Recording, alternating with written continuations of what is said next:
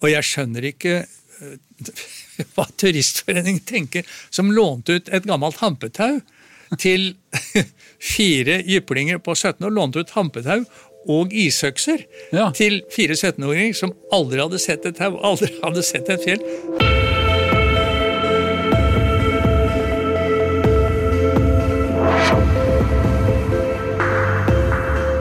Du lytter nå til Utestemmer, Den norske turistforening sin podkast om natur og friluftsliv.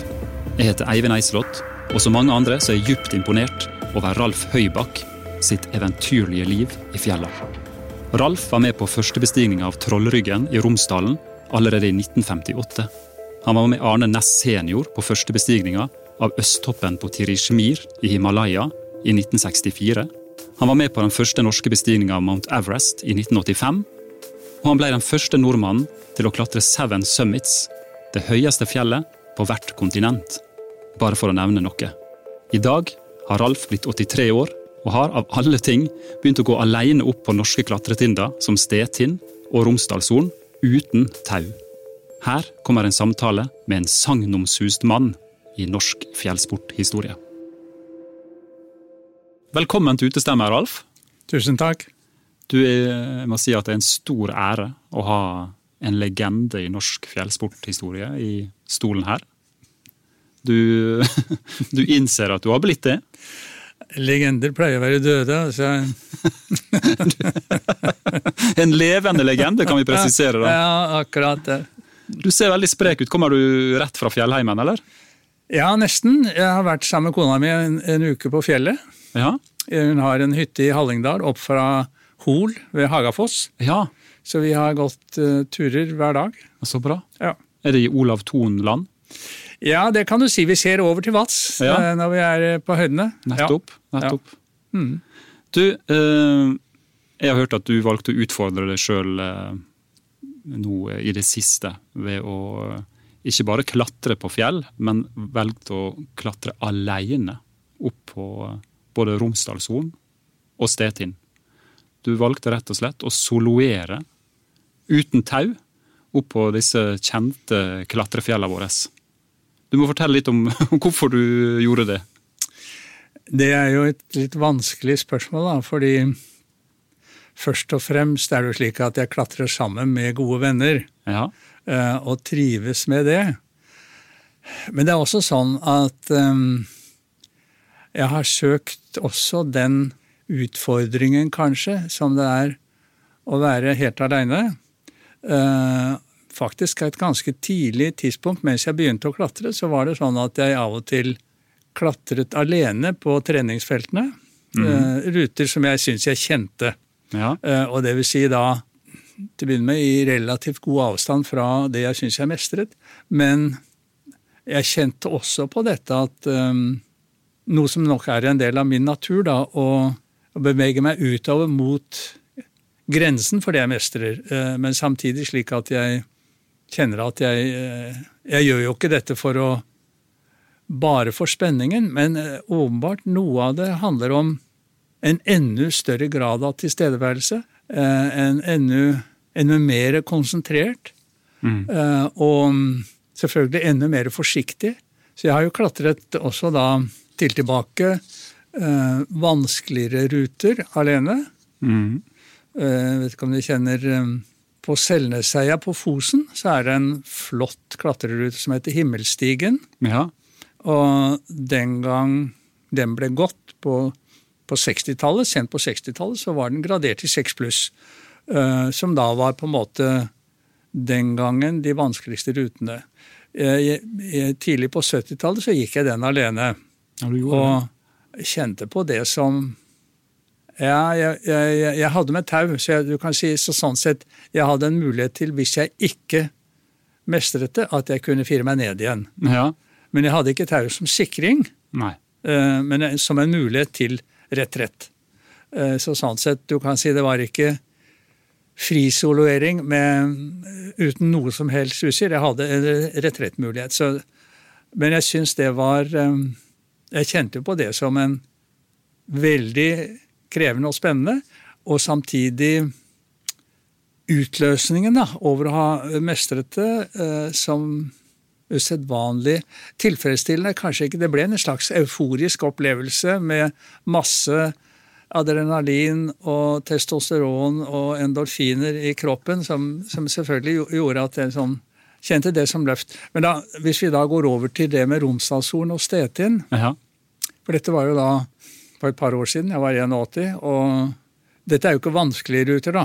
Dette er jo nord Nordveggen på, på Stetien og normalveien på, nei, normalveien på Stetien og Nordveggen på Romsdalshorn. er jo ikke vanskelig klatring. Nei, der er jo uh, mange uenige med det, der, for det er jo mange som syns at det er litt vanskelig, og at det er i hvert fall langt ned. Det er langt ned på begge to. Og eh, de åtte-ti forbitrede fingertupptak på Stetien er jo karakter mer alvorlig enn nordveggen på, på Romsdalshorn. Men det var eh, noen gamle drømmer jeg hadde hatt eh, om en gang å gjøre det. og jeg hadde klatret mye innendørs, sånn at jeg, var, jeg følte meg veldig rolig på at det klatretekniske, det ville ikke være det burde ikke være eh, et alvorlig problem. Det det ville handle om, ville være å beholde roen. Mm. Altså ikke bli eh, stresset, eh, ikke gjøre noe som kunne påkalle panikk eller noe. Så det, det blir mer en prøve på har jeg fortsatt den roen, at jeg kan gjøre det og, og kjenne på trygghet. Ja. Eh, Det som jeg kjente på som mer som begrensningen, er at det er lang tur. Det er store høydeforskjeller. Og jeg har et kne som krangler. Eh, Så eh, det er lange nedturer, spesielt fra Stetin. ja. Det er jo nesten 1400 høydemeter. Sånn at jeg kjente på slutten av turen da mye på slitenhet i lårene. eh, Og mer Det ble nesten en større andel av utfoldelsen ja. enn selve klatringen. Det er morsomt at du sier det, fordi de fleste andre som hadde tenkt tanken på å gjøre det samme, ville nok kanskje heller framheva vanskeligheten ved å være i det bratteste partiet, og ikke tenkt at Ja. nedturen for låra sin del var så tøff. Jeg hadde en slags tanke om det på, både på Stetin og på. Men først og fremst på Stetin, for der er den vanskelige delen er relativt kort, men konsentrert. Mm. Uh, og den er også sånn at hvis du går deg fast, så kan det bli plundret å gå tilbake igjen. Uh, og, så jeg hadde liksom spurt meg selv skal jeg prøve å øve den inn. Liksom det er jo, det jo, du går jo på gode tak, og så Ja. Eh, eller da hadde jeg en slags forestilling om at å gjøre det ville lettere gjøre at jeg ble urolig. Eh, så jeg tenkte ikke nøle, det skal gå rett på. Og det litt spesielle når du går aleine på Statin, er at du må klatre tilbake igjen samme veien, for da hadde jeg ikke med noe tau. Eh, så da handlet det om å klatre baklengs eh, ned igjen. Eh, det syns jeg det var nok det som var mest spennende. Det å klatre det baklengs ned igjen. Mm. Men det gikk jo bra. Men sa du fra til noen uh, hjemme, eller de nærmeste, hva du skulle ut på? Nei, for dette, dette ble litt tilfeldig. Jeg har, har hatt en undervisningsstilling på Høgskolen i Narvik, nå en del av Universitetet i Tromsø. Ja. Eh, Så jeg skulle opp og forelese. Og jeg skulle forelese på tirsdag og onsdag, tror jeg. I alle fall, jeg, på vei idet jeg skulle sette meg på flyet, og det var dårlig vær, så fikk eh, jeg se værmeldingen som sa at det skulle bli godt vær på enten mandag eller tidligere. La oss si det skulle bli godt vær på tirsdag. Ja. Jeg kom til Narvik på søndag, og så ser jeg værmeldingen. Det skal bli godt vær på tirsdag. Så jeg gjorde en avtale med han som jeg deler forelesningene om, at jeg isteden skulle forelese på, på onsdag og torsdag. Jeg byttet om litt. Ja. Eh, og så leide jeg meg en, eh, en stor varebil og kjøpte et liggeunderlag. Eh, og så kjørte jeg til, til Stetin på mandag kveld. Ja. La meg i varebilen og sto opp tidlig. Og, og det var ganske spesielt, fordi på mandag kveld og jeg kom dit, så regnet det. Men det var altså meldt fint vær på, på tirsdag. Ja. Eh, så, og jeg våknet sånn ved fire-halv fem-tiden. Da var det helt klart. Eh, så det var bare å, å stikke av gårde. Og jeg hadde strålende vær hele dagen. Jeg var nede igjen på ettermiddagen og kjørte tilbake til Narvik og foreleste da på onsdag. ja. Ja. Det høres mer ut som at uh, dette her er historien til en uh, 22 år gammel student. Du, um, jeg har nettopp lest Sissel Grans bok 'Inni er vi alltid unge'. Ja. Eh, og nei, og jeg, jeg har faktisk skrevet sånn, en liten bokanmeldelse til henne på det. Fordi det er ikke sånn at jeg kjenner meg alltid ung innvendig.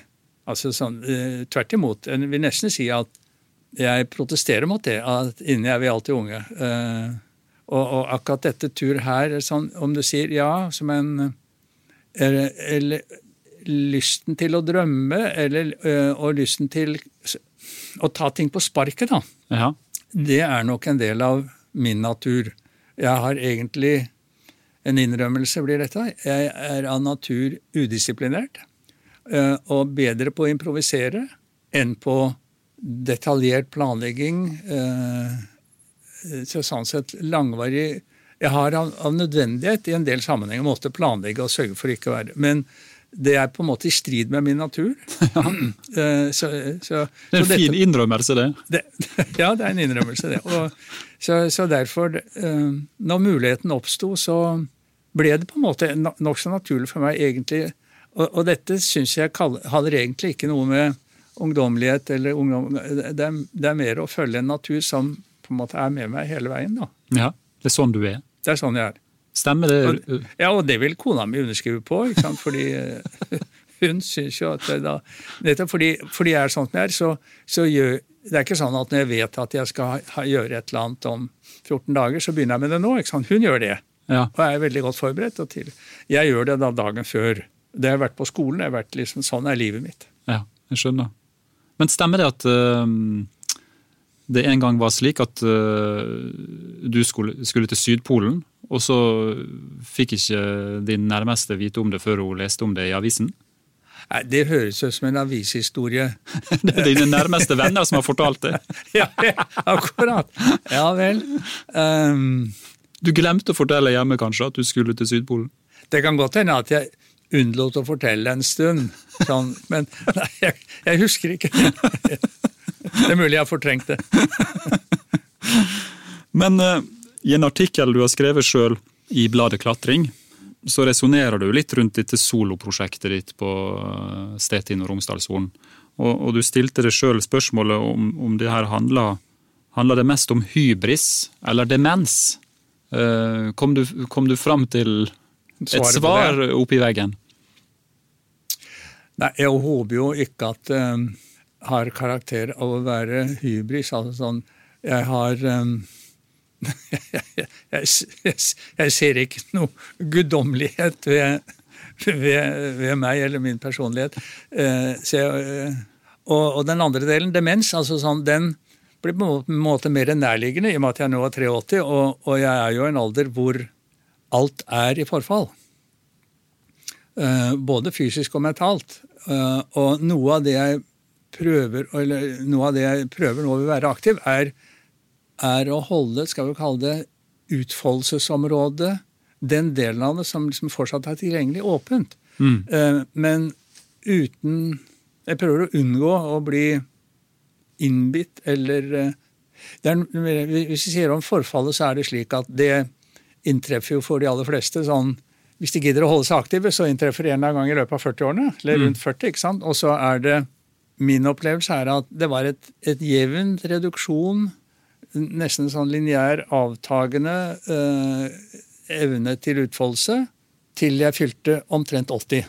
Eh, eh, da syns jeg det bikker brattere nedover Oh, ja. eh, kjenner jeg. Og Det er en av grunnene til at jeg protesterer mot denne boka til, eh, til Sissel Gran. Uh, inni jeg vi alltid unge. Eh, hun er jo 67, så hun skriver om sitt tredje liv. ja. Hun er nå i ferd med å liksom forberede seg til det tredje livet. ikke sant? Og Vi kan dele inn livet vårt i noen faser, og, og vi lever på en måte forskjellige liv i disse fasene. Uh, overgangsalder og sånn. Jeg er jo for lengst ferdig med overgangsalderen. Jeg er nå i undergangsalderen. Uh, og, og, og er liksom i fjerde eller femte uh, livet som jeg lever. Og det handler, på, det handler da om igjen unngå at forfallet blir, er brattere enn nødvendig. Eh, men i håp om å ikke bli ja, igjen, ikke late som jeg er yngre enn jeg er. Jeg prøver å- også innvendig, egentlig, når jeg ser meg i speilet, så, så ser jeg en, en, en gammel mann. Eh, og, eh, og, da, og jeg kjenner på det å akseptere det, men samtidig ikke Og derfor disse på, påfunna og, og, og, litt ville ideene, da? Om å dra av gårde på klatretur jo, og Det, og, det er sant, men i, i, mitt liv så har jo, hvis jeg ser på, på, mye av hvordan mitt liv har vært, så har det handlet om igjen å si ja når muligheten bød seg. Mm. Uh, jeg har ikke da uh, hatt en vært en karriereplanlegger som sier jeg bør ha gjort det og det og det og det, og planlagt det. Det har mer vært slik at jeg hadde noen drømmer eh, eller tanker om det, men uten syns jeg at jeg har forberedt meg eh, aktivt for det, eller systematisk for det. Men så har det kommet en mulighet, og da har det handlet om å si ja takk eller nei takk. Mm. Og, og, da har det nok vært sånn da, at, um, at jeg har hatt uh, jeg har ikke behøvd lang tid på å bestemme meg for å si ja takk. uh, og, og, og, det har nok handlet sånn, sånn som dette da med, med Stetin. Været blir bra, jeg er i Narvik. Dette er for, Denne åpningen er for, for, for fantastisk.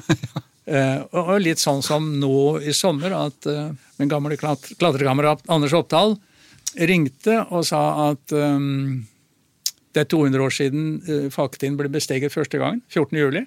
Ja. Og det er min bursdag om jeg ville være med.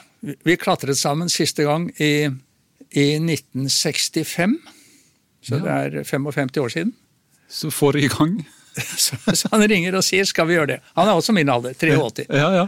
Uh, og det ble uh, sånn, den, igjen, den muligheten, å kunne gjøre det sammen med Anders, som jeg har mine, mine sterkeste og beste klatreopplevelser sammen med, uh, den muligheten var altfor åpenbar. Ja. det måtte jeg si ja takk til. Så det ble et ja takk med en gang? Det ble ja takk med en gang. og dere gikk jo på Falketind på jubileumsdagen i litt sånn tåkete, ja, rotete vær. Ja, det var dårlig vær. Eh, tåk, det, og det er sånn, eh, Når det gjelder jubileer, så kan man jo ikke velge Nei. når man skal gjøre det. Du kan ikke vente på godt vær. Så det må jo skje på datoen, 14. juli, og i og med at det var bursdagen. Nei, så det, det var jo litt trasig vær. Vi gikk oss bort i tåka på vei til fjellet. Vi lette en stund før vi fant fjellet. okay, gjorde det også. Ja, visst gjorde vi det. Uh, og, Hadde du kart og kompass framme?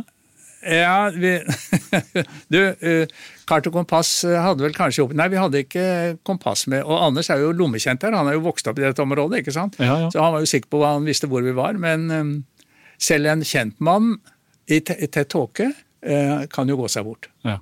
For det var jo ikke noe så vi gikk oss bort. Men vi fant jo fjellet til slutt. Og klatringen er jo grei, den er lett. Uh, det var opp pionerruta fra breen der? Uh, var, ja, riktig. Vi klatret opp veggen fra, fra breen. Ja. Uh, men så var det jo, i og med at det var jubileum, så var det jo en del andre mennesker der. Ja. Uh, så Anders hadde funnet ut at vi istedenfor å gå ned i den samme veien, og med risiko for steinras, for det er en del løst der, så skulle vi gå ned i Morka-Kolladalen, altså på den andre siden av fjellet. Ja. Og det var jo der Kaulhaug under førstebestigning gikk ned. Så på en måte så fullførte vi da førstebestigning til Keila ved å gå over toppen og ned på den andre siden. Ja, ja. fra fjellet. Men da ble det regn og veldig glatt og ubehagelig på vei ned. Så det ble en lang tur. altså. Ja, For der er noen bratte svar som jeg har gått på noen ganger. Ja. Og der er det jo utrivelig når det regner. Der er det veldig utrivelig, så da endte det med at vi, da firte vi oss ned. Vi hadde med tau, da, så vi firte oss ned der. Men ja. dette tok lang tid, da, så det ble, en, det ble, en, lang tur. Vi brukte 18 timer. 18 timers tur, ja. ja.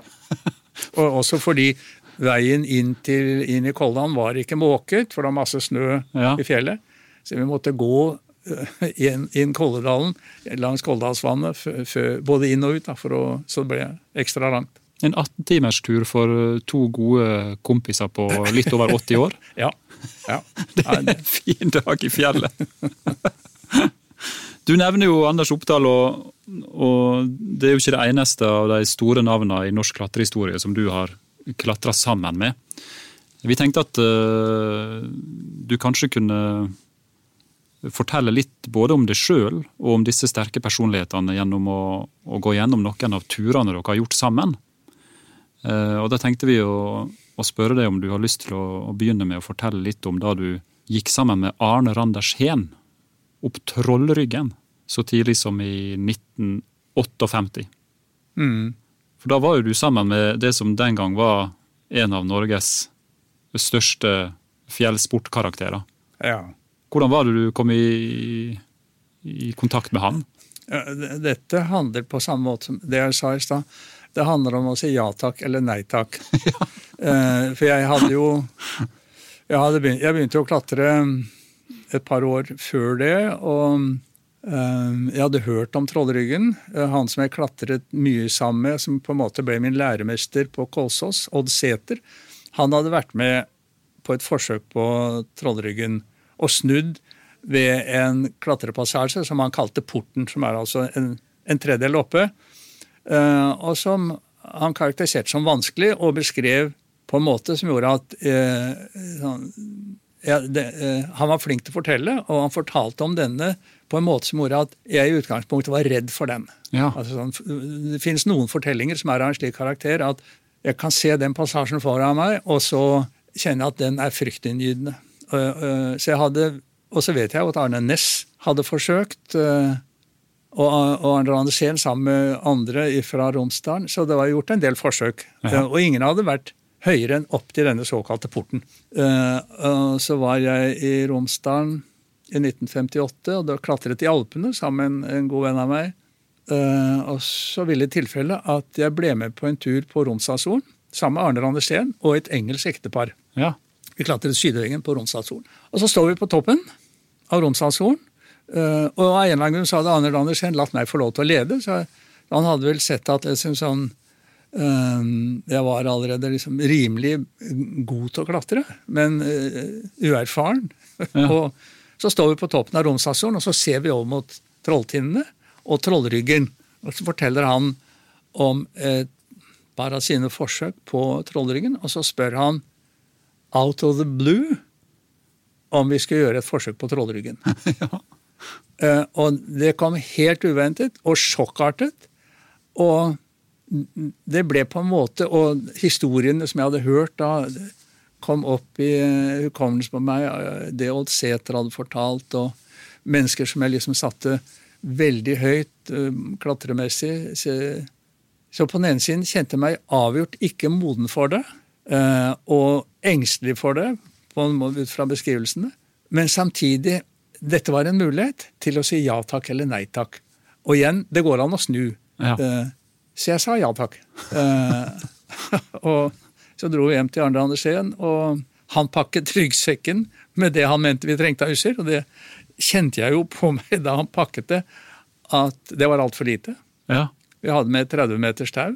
Og um, et fåtall bolter og fåtall karabiner. og Det lille jeg visste da om vanskelighetene og kanskje muligheten for å måtte bruke teknisk hjelpemiddel, så kjente jeg at det er jo altfor lite. Men jeg turte ikke å si fra. Jeg var for, for, ung og for feig, eller hva du kan kalle det. Så jeg, jeg turte ikke å si fra. Nei.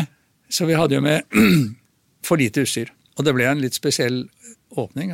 Arnar Andersen har en, eller han hadde en sånn lettvekts motorsykkel og jeg satt på baksetet og med den tunge ryggsekken. for Han hadde blant annet pakket med et par spikerstøvler. Han mente at på deler av, av Trollryggen så er det noen gresspartier, ganske bratte gresspartier, hvor han mente at, at uh, spikerstøvler ble bedre enn disse såkalt kletterpatchen som vi den gang klatret med. Det var jo før svaskoene. ja, nettopp. Så, så, ryggsekken var ganske tung, og jeg satt bakpå. Og denne lettvektsmotorsykkelen var altså så lett at um, det var bare så vidt forhjulet var nede i bakken. Så, så, jeg kjente jo at balansen var dårlig. Og uh, et sted så skrensa vi faktisk ut av veien, fordi for, forhjulet tok ikke grep, igjen, så jeg ramla av sykkelen. og, og, hoppet av sykkelen ved en anledning, for jeg, vi møtte en bil, og jeg så at han svingte liksom dette, så jeg hoppet av sykkelen. Så det var en litt spesiell tilreise. spesiell atkomst. Men, eh, og klatringen er jo lang. Det som er spesielt synes jeg, med Trollringen, var jo at vi, eh, vi hadde jo sett den på, fra, fra Romsdalsfjorden og hadde en idé om hovedretningene. Mm. Uh, hvor den måtte gå inn. Uh, det, som er, det syns jeg er Jeg er litt stolt av at vi fant veien. Den er jo, Rutefinningen er komplisert her. Mm. Vi fant veien hele veien. Vi, vi gikk aldri en meter tilbake igjen. Vi Nei. fant veien hele veien. Uh, litt annerledes enn vi hadde trodd et par steder, men uh, Og vanskelighetene, sånn som vi kjente på den den gangen, var jo langt i overkant av det jeg hadde klatret noen gang. Ja, Så der fikk du virkelig utfordra klatreegenskapene dine? Jeg husker jo veldig godt den Vi, vi, vi startet en ettermiddag, og, overnattet eh, på en, en stor hylle. og mm, vi hadde jo ikke, noe, vi hadde ikke noe liggeunderlag eller dunjakke, så jeg lå jo med det jeg hadde av klær, men det var jo relativt enkelt. og med eh, Arne hadde med en sånn stor plastdekke eh, som vi la over oss. Ja. Så lå vi på bakken. Eh, og dette var i begynnelsen av september, så det ble kald natt. Husker du? Det klatringen, som den, dette som da Odd Sæther kaller porten, ja. Som Da vi kom opp til det, så gjorde først Arne Randersen et forsøk på den, men ga seg. og Så fikk jeg anledning til å prøve.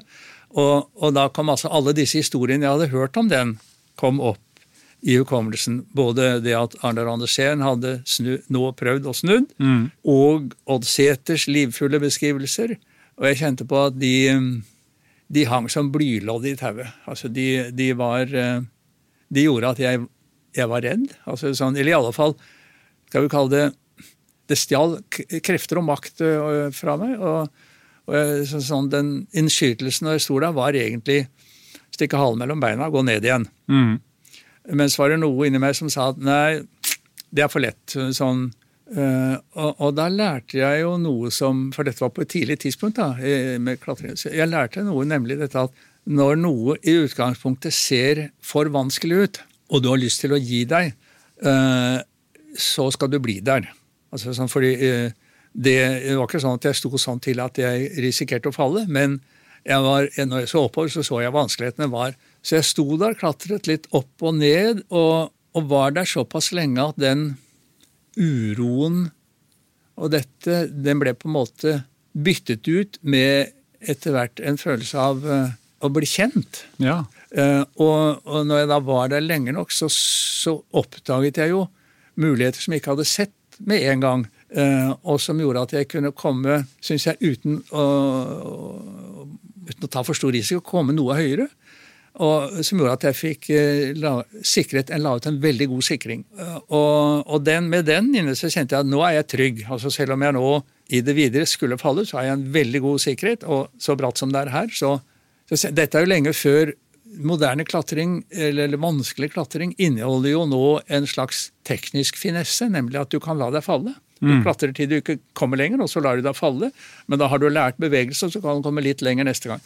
Dette var jo lenge før den tid, så det å falle for førstemann var på en måte ikke en del av læreboka. Tvert imot. Læreboka var jo 'førstemann skal ikke falle'. Så sånn sett, Jeg kjente ikke på det som en invitasjon til å gå og la meg falle, men jeg kjente at hvis noe skjer, så er jeg trygg. Mm. Uh, og så viste jeg det at når jeg da passerte det og gikk videre, det var vanskelig, men ikke verre enn at jeg klarte det.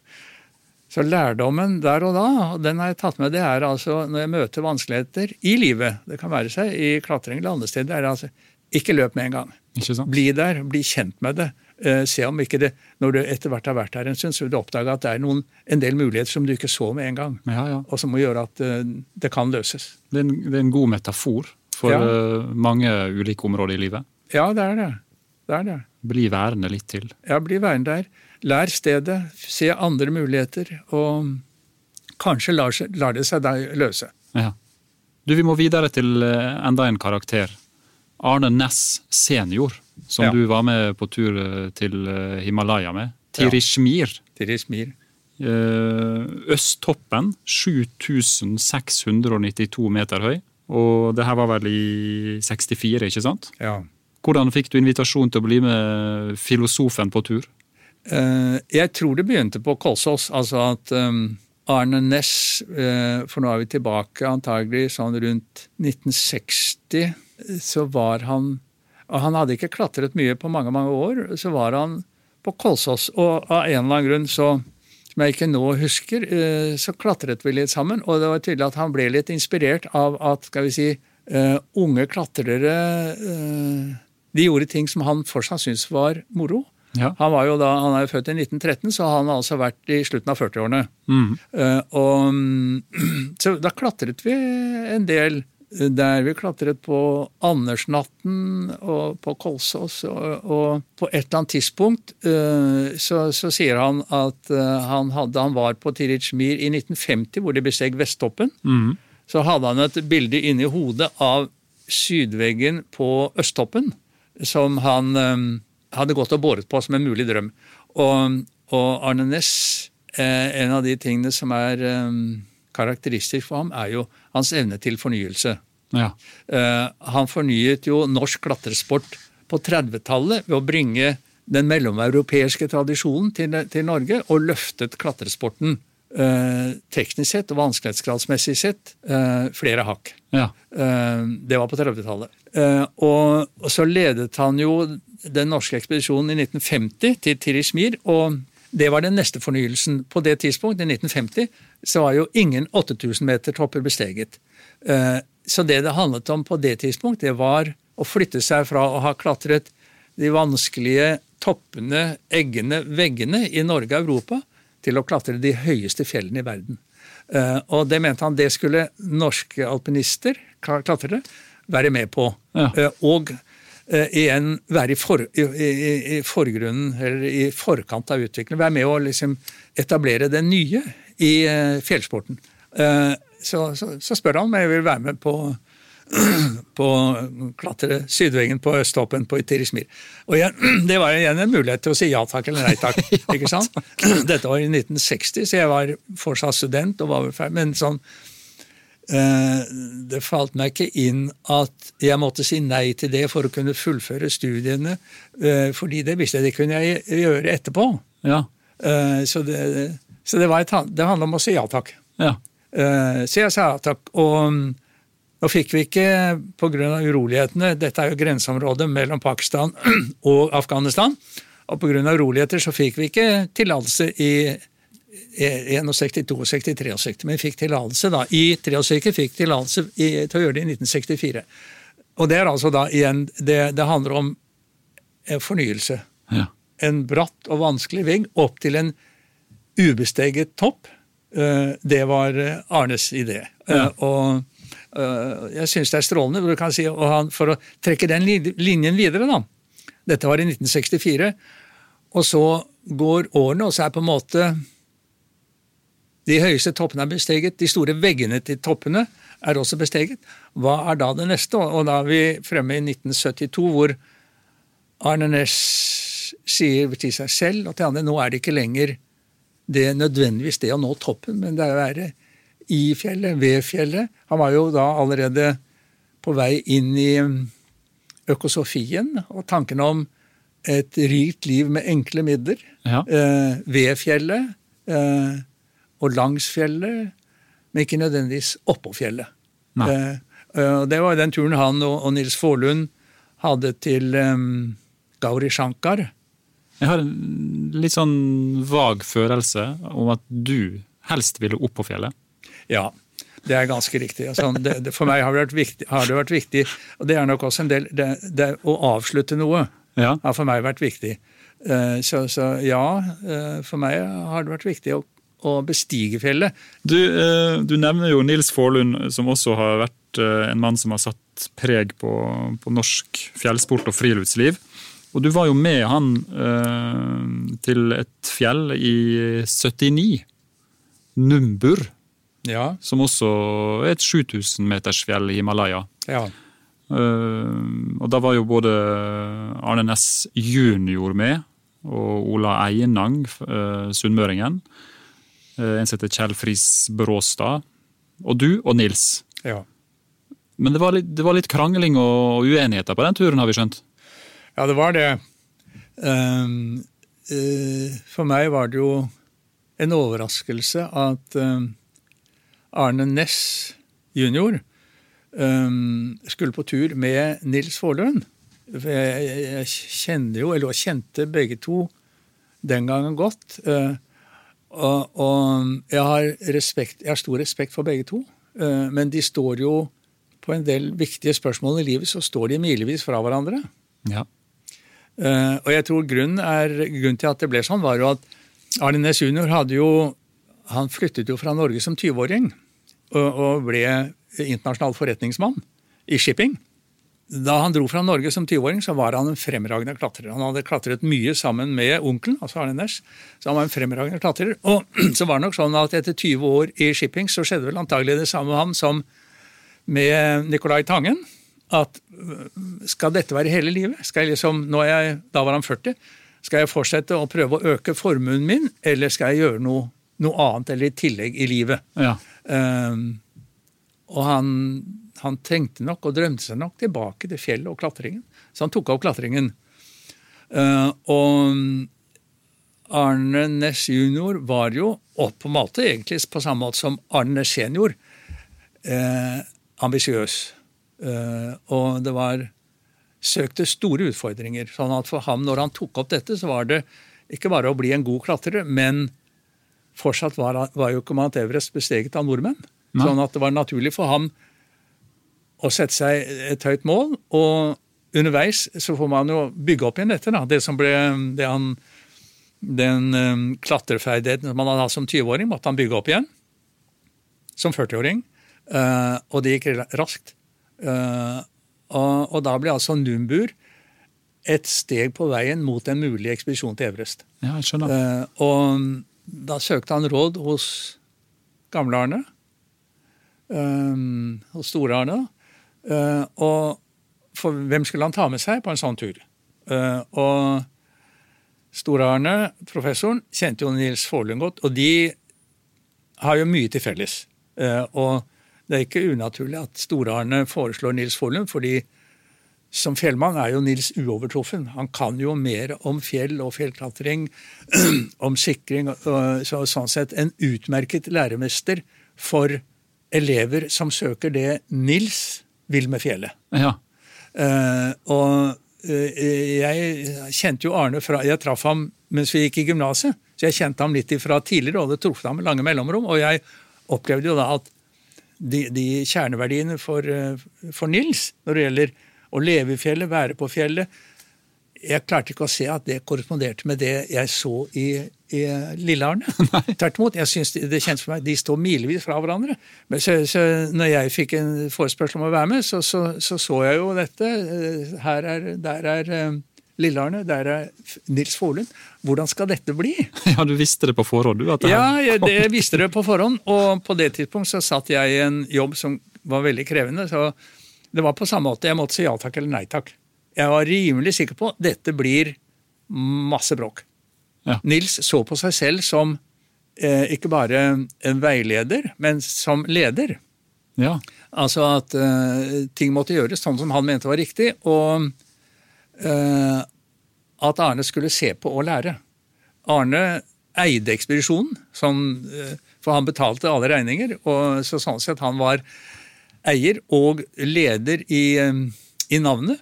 Mens eh, Nils nok opplevde seg sånn som jeg opplevde, som leder i gavnet. Den som sånn sett. Uh, og så var vi kommet til et punkt Vi var oppe i en 3500 meter. Og, og, det var en diskusjon om hvor skulle neste leir ligge. Og vi snakket med sherpaene som var med, og vi fikk vite at um, vi kunne enten gå til SC, hvor det var dårlig leirmulighet, eller vi kunne gå lengre og finne en god leirplass. Eh, og det vil bety en relativt stor høydeforskjell på én dag.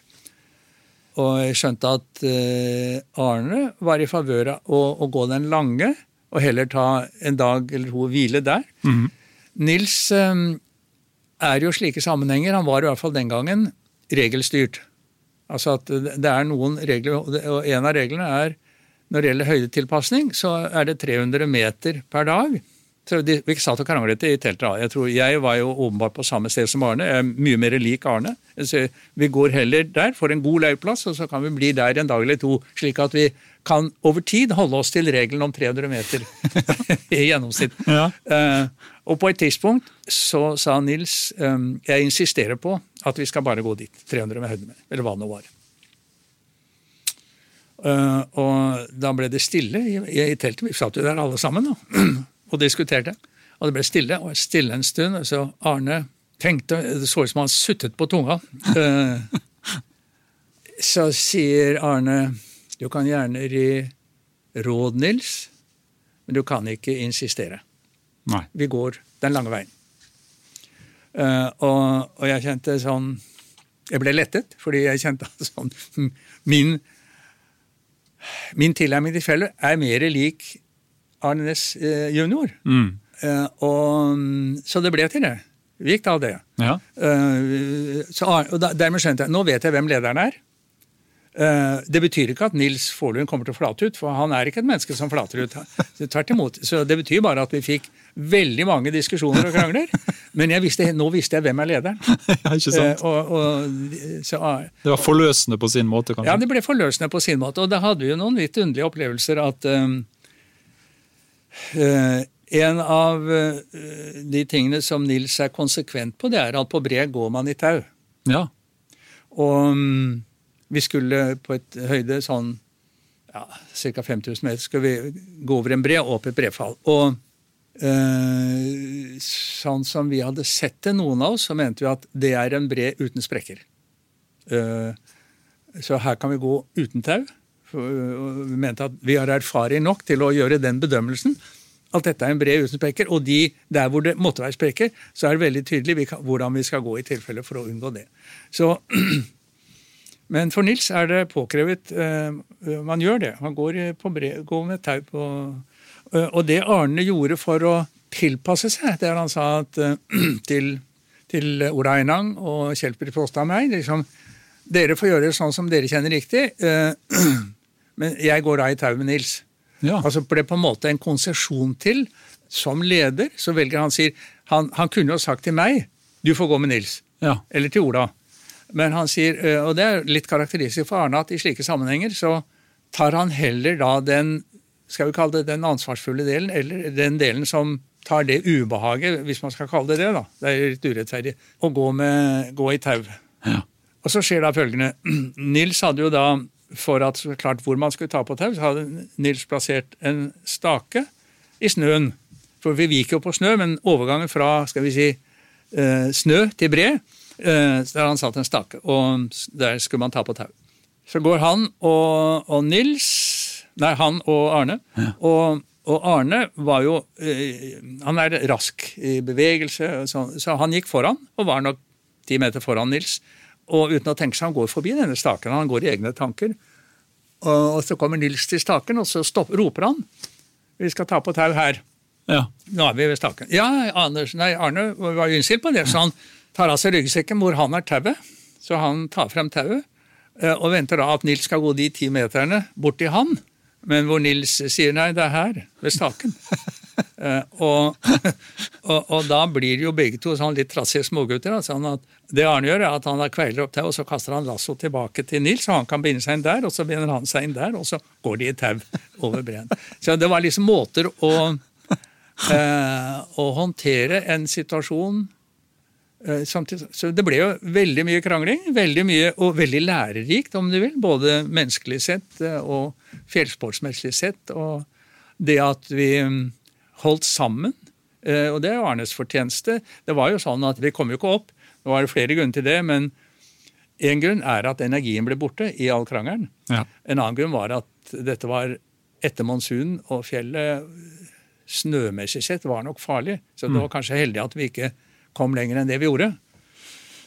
Men det var jo litt av en øvelse da, før eh, det seks år seinere var avreise til Mount Everest. Ja. På den første norske ekspedisjonen til verdens høyeste fjell. ja. Og, og da var det jo eh, fortsatt Arne Næss jr. junior sitt initiativ og sin ekspedisjon. Ja. Og du ble invitert med igjen. Ja. Ikke Nils da, uten å gå nærmere inn på det, men du var i hvert fall med i gjengen. ja. Og, og det har, står jo igjen som en av Vi må nesten avslutte med å snakke litt mer om den ekspedisjonen, fordi det står igjen som en av de store milepælene kanskje i, i norsk fjellsporthistorie. Og det var jo også en, en ekspedisjon hvor dere var mer eller mindre alene på fjellet. Eh, noe som vi nå ser på nyheten at man ikke lenger er på Everest. du må fortelle litt om, eh, om hvordan det var å, å få bli med på en tur hvor man skulle opp på det høyeste punktet på kloden. Ja, det, det var en stor opplevelse. Eh, hans mål, for å ta det først, da, hans mål det var å lede en vellykket norsk ekspedisjon til toppen av Mount Everest uten uhell. Ja. Det var og, og, det var, og han hadde ingen sportslig ambisjon. altså sånn, Dette er 1985. Um, toppen var jo besteget 150 ganger. ikke sant? Så det var ingen sportslig ambisjon. Det var en, en ambisjon, nemlig å være den første norske, få de første norske på, og at han som leder kunne lede en vellykket ekspedisjon. Eh, jeg tror både klatremessig og sosialt. Eh, og jeg tror hans siste ønske, sånn sett, men det var også selv å komme på toppen. Ja. Eh, men han var jo veldig klar når han inviterte oss med og sier at ehm, det mest det primære, det er altså da å velge en rute og en årstid hvor sannsynligheten er størst for at vi kan nå toppen. Så vi mm. skal altså ikke velge på det tidspunkt, i 1985, hvis man var sportslig, sånn som hans gamle onkel hadde vært, så ville det vært å si ja, Kangshung Face, altså en, en, en ny rute på Everest, det ville vært en sportslig greie. Eh, Det, er ikke målet. Han sier i og med at målet er eh, å få første nordmann på toppen av Everest, så er det ikke målet å få Arne Næss på toppen av Everest. Det er å få så eh, Han forbeholdt seg retten til, når vi hadde hatt første nordmann på toppen av Everest, at han selv da, eh, hvis det var tid og mulighet, selv ville gjøre et forsøk på å komme til toppen. Så han eh, plasserte seg da bak i rekken på det, og der, dermed var han med på å gjøre at eh, det ble mindre spisse albuer med tanke på og, og en annen ting han sa også at um, vi skal ha med nok utstyr, og vi skal ha nok tid til at alle de av dere som er med, som har lyst til å forsøke på toppen, skal få anledning til det. Ja. Så det er ikke nødvendig å, å, å skal vi si, være Og det tror jeg skapte en ro i, i den gjengen, vi var jo åtte stykker, at um, det ble ikke noe kniving om å være uh, først av de åtte. Eh, men muligheten var til stede for alle. Og det endte jo opp med at Arne Det var jo tre, det var tre grupper som da forsøkte i tur og orden. Og han satt, plasserte seg selv i den siste. Ja. Så han gjennomførte fullt ut. En annen ting som han gjorde, som jeg syns var også bemerkelsesverdig, det er jo da på Mount Everest eh, Dette var altså ikke en lett ekspedisjon. Det var en ekspedisjon i klassisk forstand med mange sherpaer. Mm. Eh, og Arne visste at eh, gode sherpaer er, eh, er en nøkkel. Kan bli en nøkkel. Og, og da må vi sikre oss de beste. Og han gjorde da på et tidlig tidspunkt avtale med en gruppe med sherpaer som er aldeles fantastisk. Det er en, en strålende gjeng, både menneskelig sett og fjellsportsmessig sett. De høydesherpaene som vi hadde med. Jeg tror vi hadde i størrelsesorden 20 høydesherpaer, og av dem hadde bortimot halvparten hadde vært på toppen av Everest før. ja. Og alle fikk en, en karakteristikk av folk som hadde vært sammen, at de var fantastiske mennesker. Eh, Så, så vi hadde en gjeng med sherpaer som er makeløs. Eh, Så han gjorde en veldig god jobb synes jeg, med planlegging og forberedelse. Eh, Og når det gjelder da eh, de han tok med, så, så hadde han jo lært av turen til Numbur at eh, jeg må få med folk som punkt én må være gode nok til at de kan komme på toppen av Everest, og punkt to kan spille godt sammen underveis med Ja. meg som leder. ja. Så han satte jo sammen en, en gruppe som, som viste seg å fungere usedvanlig godt. Vi, vi ble jo så sammenknyttet at han ene engelskmannen som var med, Chris Bonington, som selv har ledet mange ekspedisjoner til Mount Everest, skrev om den 'The happiest expedition ever'. ja. Uh, og, og Det er en et godt skussmål. det er et tributt til Arne og måten han ledet på. Og, og også en ting var at han la vekt på at vi åtte da skulle være et team og spille hverandre gode, om du vil, i Nils Arne Eggens uh, valgspråk. Ja. Um, eh, men også sherpaene. Altså han, for han var det også viktig at de skulle kjenne at de var en del av det samme teamet. Så han brukte jo tid på, um, sammen med sherpaene, og, og at de også skulle kjenne seg At de skulle eie denne målsettingen eh, og være med å få første nordmann på toppen av Everest. Og han sa det samme til dem som til oss. De, de av dere som også gjerne vil komme på toppen av Everest, skal få anledning til det Ja.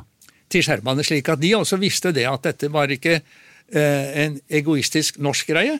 Vi er en felles greie på dette, og vi har den samme muligheten. Eh, og, det var jo viktig for sherpaene, for de visste også at det å ha vært på en ekspedisjon, og selv ha vært på toppen av Everest, det gir deg jo en troverdighet for deltakelse i senere ekspedisjoner, som for dem var en, en viktig del av levebrødet. ja, ikke sant? Eh, Så jeg opplevde det at, at sherpaene ble de ble en del av dette teamet. Eh, og vi ble jo veldig gode venner. må jeg si. Vi har jo hatt vennskap med Jeg mailer jo eh, med flere av dem eh, fortsatt. De har vært på besøk her i Norge. Vi har vært tilbake og besøkt dem. Så det, den ekspedisjonen knyttet vennskap både mellom oss åtte deltakerne og med sherpaene på en måte som jeg tror også er ganske uvanlig i Ja. fjellsportens historie. Hva tenkte du sjøl når du sto på, på toppen? Kan du huske det? Ja, eh, jeg hadde Ja da. Jeg, jeg, ehm, jeg kan fortelle litt akkurat det som skjedde liksom i øyeblikkene før vi kom opp. Ehm, eh, vi var på vei over Vi hadde vært oppe det såkalte Hillary Step, som er ja, knappe 100 meter under, fjell, under toppen. Så over- og så gikk vi langs en, eh, på en, en liten slette hvor det stuper bratt ned på høyre side inn i Tibet, og så uh, på venstre side ned mot sydvestveggen på uh, Men det var et flatt område, og mm, da gikk en av sherpaene, Sundari Sherpa, gikk foran meg og sporet. Vi gikk i snø, så han gikk og sporet foran meg. Og, og bak meg gikk en annen sherpa, eh, Pema Doja. Og, og så var vi kommet på, så så jeg foran oss, vi var kommet bort dit, så var det, reiste seg en, en snøkuppel. tre To-tre høydemeter, og oppå der sto den, og så jeg skjønte det er toppen. Ja. Vi var på vei dit. Og eh, idet vi når denne, og det er kanskje fire-fem meter å gå, to-tre høydemeter, så stopper Sundare foran meg. Han har jo da sporet. Og så går han et lite skritt tilbake til siden, og så ser han på meg. Han, også, han hadde også surstoffmaske og svære eh, solbriller, så jeg så bare øynene hans gjennom disse, men jeg så på øynene hans at han smilte. Eh, og så gjorde han en sjenerøs bevegelse om jeg hadde lyst til å gå først opp på toppen. Eh, og, og, og, dette er jo sånn sett, dette blir da en anledning til å si ja takk eller nei takk. Og, og jeg kjente at her blir det gærent å si ja takk. Ja. Uh, han har, nå har jeg gått i sporene hans. Han har sporet over dette her. Og dette er på en måte Ikke det at jeg kjente at de hadde båret meg opp, men uh, jeg kjente det blir gærent. Vi er her sammen, og han har sporet. Så at jeg nå skal gå og liksom ta sjarmøretappen de siste fem meterne, det går ikke bra. Det, det er ikke riktig. Så, eh, og, og mens jeg liksom lurer på hva, hvordan, hva jeg skal gjøre nå, så kommer Pema Dorje opp ved siden av meg. Og så uten at jeg ikke husker hva det kom av, så gikk vi arm i arm, alle tre. ja. Eh, sammen og på toppen. Uh, og det kjentes veldig riktig ut. Uh, og jeg kjente at jeg akkurat der og da, de, den halve minutter, den tid det tok, så var jeg fullstendig rolig og kjente meg riktig veldig tilfreds. og eh, ikke akkurat eh, først og fremst ved, ved dette som med disse to fantastiske menneskene, Sundara og Pema Dorje, um, og de siste meterne opp til toppen. Så slapp vi hverandre, da, og så var vi på toppen. Um, og da uh, den skal vi kalle det gledesfølelsen uh, som jeg hadde kjent de meterne, den ble jo da i løpet av ikke så veldig lang tid erstattet av for Jeg så meg jo rundt sånn, men da forsvant den, og så ble jeg klar over at jeg er jo bare halvveis. ja. Eh, det er langt ned igjen. Og jeg vet jo at ulykker de skjer på veien ned. Eh, så jeg var veldig oppsatt på å holde ved like konsentrasjon og oppmerksomhet om det, og egentlig tanken på eh, her skal vi ikke være lenge. Eh, skal konservere krefter. Ja. Og, eh, så jeg, jeg kjente da ikke på sånn, noen ekstatisk lykkefølelse eller sånne ting. Jeg gledet meg, om du vil, over å se på, på utsiktene, men jeg kjente på uro og over etter ønske om å komme i gang igjen og gå ned igjen, for jeg visste at det blir en lang og stre- strevsom greie. Eh, og så var det sånn at vi var vi tre var de første som kom opp den dagen, så vi måtte vente på De andre kom opp etter tur, da. Ja. Uh, Lille Arne og Anders Herpa. Sistemann oppe var Stein Aasheim, ja. som nok hadde strevd mye fordi uh, han, uh, han, han strevde nok mer med høydetilpasningen. Uh, Iallfall han, eh, han kom også opp på toppen. Og jeg kjente, for da hadde jeg vært der oppe en stund, da. Så jeg kjente liksom en, en slags trang på at jeg burde si til ham, Stein, nå, nå må vi skynde oss. Ja. Vi må begynne nedturen. Uh, uh, sammen med så jeg kjente herregud, uh, du kan ikke være så utålmodig eller egoistisk. Nå må du la han få lov til også å få litt tid før vi alle sammen går ned igjen. Så da sto vi jo der oppe. Fire nordmenn og fire sherpaer oppe på denne snøkuppelen. Uh, og Stein, som utvilsomt var dyktig sliten, han begynner å pakke opp ryggsekken, og, og jeg kjenner på utålmodigheten, men jeg står stille. Og så tenker jeg han må jo få lov å drikke og spise litt, han også. ikke sant? Så han, tok opp, eh, Men han tok ikke opp da, termosen eller matpakka. Han tok opp en pakke som vel, hva i all verden er dette, og pakket det ut. Så viste seg det var en drage. Han hadde altså uh, hatt galskap nok til å tenke at han ville sette verdensrekord i drageflyging. Så, så, han pakket ut en drage for å få den til å løfte seg da over toppen av Everest. Så var det altså så stille. Det var helt vindstille på toppen. Ikke en lufting. Så denne dragen hans, den halen på dragen hang rett ned, og han sto der. Ikke tale om at han fikk løft på den. Og, og da kjente jeg også et øyeblikk med sånn eh, galgenhumor, eh, eller hva det er. Her har vi altså en gjeng med Vi har stredd vettet av oss for å komme på, så er det en av oss da, som virkelig har hatt uh, overskudd og hva vi nå skal kalle det, med tanke på, på dette, og sette opp bladen. Så jeg kjente at den, den, lille opplevelsen med Stein altså den kjente at jeg, Han fikk ikke løft på dragen sin, men jeg kjente at jeg løftet litt da, stemningsmessig av, av ja. den opplevelsen. En helt nydelig opplevelse. Og dette var rett og slett klatrehistorie, for dere var jo da den første gjengen med nordmenn der oppe. Ja. Og uh, Arnes junior han må jo ha vært uh, usedvanlig tilfreds, han òg? Er du gal? Ja, det er helt klart. Og, og, igjen, han gjorde jo noe på vei ned som Jeg, jeg hadde jo underveis fått stadig større jeg kjente ham jo godt fra tidligere, men det han gjorde som leder av denne ekspedisjonen, ekspedisjonen gjorde at jeg, min respekt for ham, både som menneske og som leder, steg under hele ekspedisjonen. Så han ble jo en Vi skal ikke bruke helteeksempler, men han ble en, en sterkt samlende figur ja. for denne gjengen. Og det var jo sånn Da vi kom ned til øverste leir, så var Stein igjen så sliten at han hadde ikke overskudd til å gå videre samme dag. og Det er jo, det er jo på 8000 meter, så det er jo det er jo det som kalles dødssonen. Øh, og det er påtrengende å komme så fort du kan videre, hvis du er i stand til det. Og, og vi andre var utvilsomt i stand til å gå videre ned.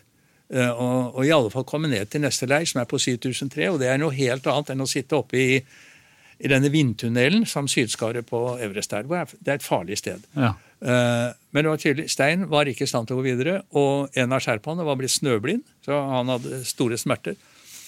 Eh, så det var tydelig at de kunne ikke gå videre, eh, og noen måtte være igjen sammen med dem. Og jeg husker at Da det ble klart at det måtte skje, så ble jeg, da kjente jeg at hjertet sank i brystet på meg, for jeg tenkte det mest naturlige er kanskje at, at Håvard Nesheim, som er lege, uh, og var den yngste på ekspedisjonen. 8-29 år. Og jeg, for jeg var antagelig i kanskje vel så god form som Arne. Det beste ville kanskje være at vi ble igjen der sammen med Stein Otsovang, som sherpaen het. Um, og så kunne Arne og de andre gå ned, og eventuelt hvis det skulle trenges noe hjelp, så kunne det organiseres nedenfra med Arne. Men han sa ikke det. Han sa Ralf og Håvard, dere går ned. Jeg blir her sammen med Stein Otsovang og sammen med en av de andre sherpaene. Så går dere ned. Og um, hvis alt går bra, så kommer vi ned i morgen. Og hvis vi trenger hjelp, så får dere i tilfelle organisere det. Ja. Uh, og, og, jeg kjente jo på det som ganske usedvanlig sånn at han som leder tok da det alvorligste ansvaret, nemlig å bli der sammen med Stein, og eventuelt skulle være den som da skulle hjelpe ham og Tsovang ned sammen med en annen sherpa dagen etterpå. Og eh, det må jeg si, det, var, det, var, jo sånn at jeg i ettertid burde kanskje ha protestert og sagt at er det ikke bedre at Håvard og jeg blir her, og at du går ned? Eh, men det var ingen av oss som der og da kjente på trang til å protestere på det, så vi gikk ned. Ja. Eh, og hadde da en, en god natt nede i, i, leiren. Det gikk jo bra, da. Eh, Stein kom seg, og Tsovan kom seg, så de kom ned dagen etterpå. Eh, men det er for meg et eksempel på en leder som i en situasjon som kunne bli kritisk, i alle fall var alvorlig, og som kunne bli kritisk, valgte å si det ansvaret det skal jeg ikke legge på noen andre. Ja. Eh, og, og, Det var en del slike eksempler under marsjen som gjorde at uh, jeg tror vi alle kjente sterkt på og følte en dragning og en tilknytning til Arne ja. som leder. Og trist at han seinere omkom i veldig, en klatreulykke. Ja, veldig trist. Ja, det syns jeg var. Og, og, for meg var det, det var helt ubegripelig, fordi eh, Bokstavelig talt. Jeg opplevde jo Arne som udødelig i den forstand at eh, jeg visste jo at han skulle dø på en eller annen måte. Eh, men onkelen hans ble jo 96, så jeg liksom så for meg at eh, Arne ville bli en veldig gammel mann. Mm. Sånn at han skulle dø i en alder av 67, det var helt utenkelig. Ja. Så, så da jeg fikk beskjed om at det hadde skjedd noe på et fjell i, um, i Sør-Afrika, Sør-Afrika, så var jeg helt sikker på at det er ikke Arne. Det tok tid før liksom det ble helt klart uh, at det var det. Ja. Uff a meg. Du, før vi eh, går over til eh, noen av de faste spørsmåla som vi stiller til alle våre gjester, så har jeg litt lyst til å spørre deg, siden du har vært med på norsk klatring nå i det som må være 65 år, tenker jeg. Ja, ja 65 ja, ja, det er jo det. Ja. Eh, hvordan, hvordan tror du klatremiljøet og, og klatringa vil utvikle seg herifra? Fra i dag og videre, du som har vært med på så mye nå og, og sett at uh, klatring har blitt uh, en populær innendørsaktivitet, f.eks. ja. Hva er det som vil skje videre fra det? Ja, Klatring er jo nå blitt mye mer enn det det var. Altså Da jeg begynte, så, så drev vi jo med fjellklatring. Uh, Det var fjell og fjellklatringen. Og klatring på Kolsås, eller klipper, eh, det var som forberedelse til fjellklatring. Eh, Nå er jo det en, på en måte en separat gren av klatringen. Klatring på klipper. eh, uansett hvor, hvor de rir og- eller hvor høye de er. Og eh, når innendørsklatringen kom, og vi har sett at det har blitt en, en veldig populær form for mosjon. Eh, og en del av dem som da eh, har klatret innendørs, de, en del av dem trekker også ut, ikke sant? slik at kanskje mer til klippeklatringen, altså eh, enn til fjellklatringen. Men Mm. også der, sånn at eh, klatremiljøet har jo da blitt veldig mye større. Og så sånn eh, fornying, da. i- Under overskriften eh, jeg sa at professor Arne Næss var en fornyer innen norsk fjellsport, og egentlig innen fjellsporten internasjonalt. Um, hvordan veien videre nå? Som er det, er det hva, kan, hva kan man se nå av eh, nyere ting? Vi har jo sett at eh, noen norske klatrere har klatret vanskelige ting i Antarktis, altså hvor du i tillegg til eh, bratt og vanskelig klippe får klimatiske forhold som er ekstreme. Så sånn at eh, søken etter å flytte grensene, da, enten det nå Ja. er klatreteknisk eller klimatisk, eller hva det er, den, det er jo en iboende kraft i, i mennesker, og unge mennesker. Så det tror jeg jo vil fortsette, uten at jeg nå kan Og det, har jo, det aller siste er jo siden vi snakket om frisoloering. altså Jeg klatret jo alene på, på, på Stettin, og det var uten tau. Eh, har jo, mange har jo nå sett eh, eh, frisolering av en av de aller vanskeligste friklatrerutene i verden, på El Capitan i Yosemite Ja. i USA. Eh, Alex Honnold. Og det er jo en det er helt makeløst uh, å sett filmen. Det er, det er aldeles fantastisk. Og uh, det er jo igjen akkurat her og nå den ytterste på fornyelsen av den grenen. da. Eh, og den vil fortsette, tror jeg da. Nå kan du si, det var altså Vi vet at denne ruta, eh, Freerider, den var jo ledet i fri med klassiske midler, med tau. Så det å, være aleine uten utstyr og klatre den sånn som Alex Honnold gjorde, det var en, en ganske kraftig utvidelse av det repertoaret. Ja, sant? Og det jeg nå venter på, det er jo hva er det som da gjenstår for å flytte den videre? Ja, Du har jo en rute på, på Elkapitan som heter The Nose, som du sikkert eh, Ja, kjenner ja. til. Eh, Den er jo også klatret i fri på vanlig måte nedenfra, men med tau og utstyr. Eh, Jeg antar at det er nå noen av de unge løvene som spør seg selv kan man klatre The Nose fri solo. Ja. Og det tror jeg kommer. Og her i Norge så vet vi jo at eh, Sindre Sæther har jo klatret franskeruta i eh, Trollveggen fri med faren sin. Men det er med tau og utstyr. Når får vi den første som klatrer den fri solo? Det blir mine spørsmålstegn. Liksom, det er ikke sånn at jeg Og jeg er jo litt engstelig, for, for nå er vi- beveger vi oss i et område som er ikke bare ekstremt vanskelig, men som er ekstremt farlig. Ja. Eh, og, og, og da blir det spørsmål kan du Nå var det jo slik Alex Honnold forberedte seg jo veldig godt på denne frisoloen. Han hadde klatret den mange ganger, og han klatret de vanskelige passasjene med tau ovenfra et utall ganger, sånn at han visste at han behersket det, men fortsatt marginalt. Slik at da han gjorde det, så hadde han jo også hatt ett forsøk hvor han snudde, øh, var alene. Eh, så er spørsmålet hvilken utstrekning kan man da forberede seg på, og eventuelt tenke seg å klatre The Nose frisilo eller franskeruta eh, på, i Trollveggen. Fri solo. Det blir spennende å se. Det blir spennende å se. Du lot deg i hvert fall inspirere av Alex Hanold, for du har jo da vært ute og frisoloert litt på egen hånd, som vi har hørt. Ja, det er riktig. Men det, det var faktisk før. Ja, riktig. Det var han som lot seg inspirere av det, tror jeg. Ne- Neppe. Du, Vi må gå over til eh, noen avsluttende spørsmål fra Alex Hanold til, til eh, DNT-hytter. Har du en eh, favoritt blant DNT-hyttene? Jeg har mange favoritter blant DNT-hyttene, men eh, det er nok naturlig å, å si at Gjendesheim, hvor det var der på en måte min fjell, mitt fjelliv startet eh, Jeg hadde riktignok gått ifra eh, fra Sikkerhetsdalseter til Dette var 1954. Ja. til Gjendesheim, men på en måte Sikkerhetsdalen og veien dit er Det er ikke for meg fjellet. Eh, fjellet starter ved Gjendesheim. Ja. Eh, og, og med Besseggen. Eh, så det var i 1954. Eh, så jeg husker jo veldig godt eh, Gjendesheim og møtet med Gjendesheim. Og, da, året etterpå også startet fjellturen på Gjendesheim. ja. Så den har en spesiell plass i mitt hjerte. Så bra. Ja.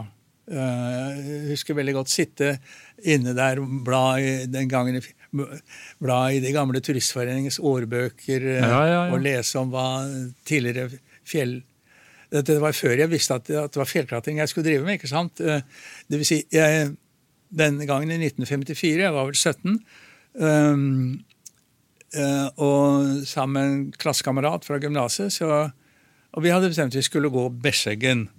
Jeg hadde jo lest mye om Besseggen, så, så det var, og det er jo Gjendesheim i utgangspunktet. Eh, og, og det er kanskje der på Besseggen at jeg skjønte at jeg må videre ifra uh, fotturer til fjellklatring. Uh, eller til noe som krever mer. Da, fordi jeg husker da vi kom opp på Veslefjell og kom bort til Besseggen og sto der og så nedover Besseggen. Og jeg husker jeg sto der og så utover det fantastiske landskapet. Liksom så den irrgrønne gjende Ja. eh, og, og den blå Bessvann. eh, og så liksom Besshø og Surtningsui og eh, Store Knutsholstind. Eh, fantastisk landskap. Og så, Det var den ene delen. Det mektige landskap, fjellandskapet. Den andre delen var da, når jeg så ned og så på Besseggen, så kjente jeg på skuffelse. Ja. Eh, For jeg hadde forestilt meg, som jeg hadde innstilt meg på at dette var bratt og vanskelig og skummelt og farlig. Og så ser jeg Besseggen og sier jeg, den er jo ikke bratt. Og, og den er- bratt. Den er ikke, og den er ikke skarp. Liksom. Det er litt slemt kan vi si at den, den så ut som et eh, melkespann, så rund var den. Og um, den og hadde hellingsgrad som en danskebakke. Så, så jeg, så litt arrogant kan vel si at jeg nesten kjente på så, dette kan jeg jo gå med henda i lomma. Ja. Det er overdrevet, og det er, det er arrogant, men sånn, det var en, en følelse at det, denne kommer ikke til å kreve det av meg som jeg hadde ventet. Nei. Det var en flott reise og turen til, men eh, Og det gjorde at vi veldig fort sa jeg må søke noe mer. Så da vi kom til Gjendebu, så lånte vi tau. Da var vi sammen med to andre. Så lånte vi tau og tenkte nå skal vi traversere Svartdalsbyggene. Og vi hadde da en helt vanvittig drøm at vi skulle traversere Svartdalsbyggene og gå over alle toppene og gå over Torfinnstindane og ned til Dette er jo en lang og vanskelig uh, klatretravers. Ja, ja. Uh, Så vi, vi var jo helt Og jeg skjønner ikke uh, hva Turistforeningen tenker, som lånte ut et gammelt hampetau til fire jyplinger på 17 år, lånte ut hampetau og isøkser Ja. til fire 17-åringer som aldri hadde sett et tau, aldri hadde sett et fjell. Eh, Så det endte jo med det. Vi, vi gikk over vi gikk over Svarthalsbyggene, de to Svarthalsbyggene, så så vi jo videre bort. Dette rekker vi jo ikke. sant? Vi så, eh, så vi måtte tusle oss ned fra den sydlige Svarthalsbyggen ned i Langedalen, og, og gå Langedalen rundt og til Torfinnsbu. Eh, så vi, men eh, og vi hadde noen nære på-opplevelser da, som, som, så vi fikk på en måte en en slags forsmak på, på dette med at fjell og fjellklatring, ja, det har noe i seg som er stille krav Ja. uh, til, men, til mestring, til kunnskaper, til ferdigheter, som vi da ikke hadde. Og den nære påopplevelsen vi hadde, at det gikk bra, får vi jo bare takke skjebnen for. Så det ble på en måte en, en læringsarena. En god læringsarena ved Gjende. Har du en, eh, har du en favorittur i Norge, da? Det er, jeg, det er vanskelig å komme unna normalveien på Storen, heftig renne. Altså sånn, kanskje fordi jeg fortalte nå om den turen over Svartdals eh, som på en måte ble begynnelsen til det. Det var jo 1954. Og året etterpå, eh, 1955, som ble kanskje den flotteste fjellsommeren jeg har opplevd. Det startet også på Gjendesheim. og hvis du ser etter på meteorologisk, eh, så får du sikkert vite at sommeren 55 var en hetebølge. Ja. Eh, En av de beste somrene i Norge gjennom alle tider. Og vi var altså tre mann som hadde 14 dager uten en sky på himmelen. Og vi gikk fra Gjendesheim på kryss og tvers gjennom hele Jotunheimen. Eh, Og var oppe på de toppene vi kunne få med oss underveis. Eh, Og hver gang vi var oppe på en topp, så så vi jo store Sagsaustien i det fjerne. Ja. Og det ble den umulige drømmen for oss. Vi, vi var jo ikke klatrere, eh, men vi var, gjorde på samme måte. Vi lånte tau og gjorde umulige ting, håpløse ting, men vi visste at stolen, den er noe helt annet. Og, og så endte vi opp på Turtagerud og spurte om det er noen mulighet for å få hjelp til å komme på stolen. Ja. Og de sa da dere får gå opp til Tinneklubbens hytte og banke på døra og høre om det er noen som vil hjelpe dere. Eh, og det gjorde vi jo, men der var jo da Tinneklubb-medlemmer, men de hadde ikke tid til å, å ta seg av tre 18-åringer som ikke hadde klatra noe før. Så de sa beklager, men de hadde andre planer. Så hva gjør vi da? Ja, vel, vi mm, Heldigvis vi- uh, Dette var før vi hadde lært man skal ikke gi seg. Så vi, vi gikk videre opp til uh, hytta på vannet Ja. og overnattet der. og Det ble en veldig kald natt, for der var det ikke noe utstyr. Og vi hadde ikke noe sovepose eller noe annet utstyr, så det ble en ordentlig kald natt. Med Men strålende vær. Så når vi kommer ut om morgenen, så kommer det to klatrere, to av Tinneklubb-medlemmene, opp. De skal på stolen. Så spør vi igjen da, om vi kan få lov å være med. Nei, det kunne de ikke, for de skulle gå Andrews renne.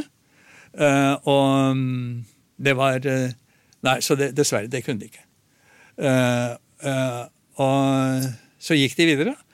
Og så tenkte vi ja, ja, vi, vi, vi igjen, vi kan jo ikke gi oss vi, vi må gå i hvert fall og se hvordan det Vi hadde jo lest om det og sett bilder, så vi, vi fulgte etter det Ja. eh, på, på litt avstand oppover. Så vi gikk over liksom, disse svan og, og, og endte opp da der hvor um, Andrew Sene går ut til venstre. Så går jo den klassiske ruta rundt hjørnet. og så forsvant de, og vi syntes fortsatt at det var litt for tidlig å snu, så vi klatret rundt hjørnet og opp til vi sto ved foten av Heftigs renne. Og vi skjønte at det var heftig. Vi hadde jo sett bilder, så vi skjønte at dette er Heftigs renne. Uh, tør vi å klatre den uh, igjen? Um, 18-åringer, uh, litt gærne i huet. Så på et tidspunkt så sto jeg på skuldrene til kameraten min, Dag, og lurte på om jeg skulle klemme meg inn i Heftigs renne og gå den. Og mens vi gjorde det, og før vi rakk å ta noen beslutning på, på dette her, så kommer disse to over toppen og var på vei ned. Og den gangen gikk man da, firte man seg ned langs Heftigs renne. Så kommer de ned der, og så hører de at vi har fulgt etter dem og står der nede. og de skjønner at det, disse, disse tre gutta her, de er klin gærne. Eh, så hvis vi nå firer oss ned og går, så kan hva som helst skje med dem. Eh, det kan vi ikke ha sittende på samvittighet. Eh, så vi sa ok, vi kaster ned et tau til dere. Ja. Så kastet ned et tau til oss, så vi fikk klatret opp der og kom oss på toppen. Og det er nok, det er nok den største fjellopplevelsen jeg har hatt. Det var til tross for liksom all den motstand som var underveis, at det endelig løste seg opp, og i strålende vær og sitte på toppen av det som hadde vært drømmen. Mye større drøm enn egentlig Mount Everest. Uh, uh, og å kjenne på at dette har vi fått til. Uh, ikke, også fordi vi ikke ga oss. Ja. så, så det, ble en, det ble en himmelropende opplevelse. Ja. Jeg tror vi sier at det er fineste fjellturen. Ja, nettopp. Nydelig svar. Du, Helt til slutt, har du gjennom alle disse åra lært deg til å legge noe i ryggsekken som du vil anbefale oss andre også å ta med? Har du noe i topplokket som vi andre burde tatt med oss? Det er to ting kan jeg si da. Det ene er jeg har respekt for vær. Ja. Uh, så jeg har Jeg pakker med meg noe som gjør at jeg kan tåle regnvær. Så utstyr sånn at man kan snu hvis det blir dårlig vær, og klær så man kan tåle dårlig vær. Ja. Det tror jeg er nummer én for meg. Og det, har jeg, det, det, er eh, på en måte refleks, slik at selv når jeg går turer eh, nå oppe på, som jeg nevnte, på, i Hallingdal, så pakker jeg med det i, i, sekken. Det blir ikke noe tung sekk av det, fordi det er først og fremst da god skallbekledning og kanskje en, en lett ulltrøy. Så, og da kan man holde varmen ved, nesten uansett. Ja. Så Det er den ene delen. Den andre delen det er um, energitilførsel underveis. og Derfor får bli det som jeg har um, oppdaget på Stetin da jeg gikk uh, den aleine. Og det er, um, det er, jo væske. Mm -hmm.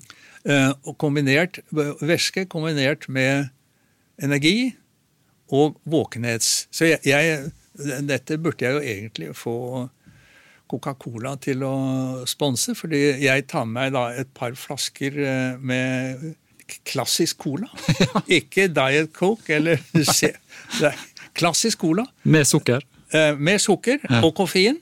Eh, væske, energi og eh, våkenhet. Så, jeg husker da på Stetin at to, i alle fall to flasker Coca-Cola, som jeg da Det ene drakk jeg når jeg var oppe ved, ved vannet. Og jeg kjente For jeg syntes jeg var tung og dau jeg kjente at jeg ble liksom, For hver slurk med Coca-Cola så var det akkurat som det var en injeksjon av eh, energi og våkenhet. Eh, du burde jo bli sponsa av Coca-Cola. Jeg burde bli sponsa av Coca-Cola. så det gjør jeg nå også, da. Hvis jeg skal gå en litt lengre tur og vet at jeg kommer til å trenge væske og, og energi, så er nok det er der jeg er. Du, Vi må få lov å takke deg for at du uh, tok deg tid til å komme her i dag. Du har så mange gode historier å fortelle at vi, vi kunne sikkert hatt det sittende her i stolen i over et døgn, tror jeg. Så du får heller komme tilbake igjen til oss og fortsette å fortelle gode historier fra, fra norsk fjellsport og norsk klatring. Men inntil videre så ønsker vi god tur på neste prosjekt, og fortsatt uh, uh, huske på å si fra uh, hvis du tar en solotur et sted. Tusen takk. Utestemma er laga med støtte fra Norsk Tipping, en av DNT sine faste samarbeidspartnere. Svært mange av DNT-hyttene mottar støtte fra spillemidler fra Norsk Tipping sitt overskudd. Gjendesheim, som Ralf nevnte som si favoritthytte, har fått over 7,4 millioner kroner i støtte fra Norsk Tipping. Gjendesheim er en av DNT sine mest kjente betjente hytter og selve storstua i Jotunheimen. Rett utenfor dørstokken venter milevis med merka stier, spektakulære 2000-meterstopper og ikke minst den verdensberømte Besseggen. På hytta så får du nydelig lokalmat og drikke, og ei moderne peisestue med utsyn inn mot hjertet av Jotunheimen. Norsk Tipping er glad for å kunne bidra til at enda flere får gode opplevelser i fjellet.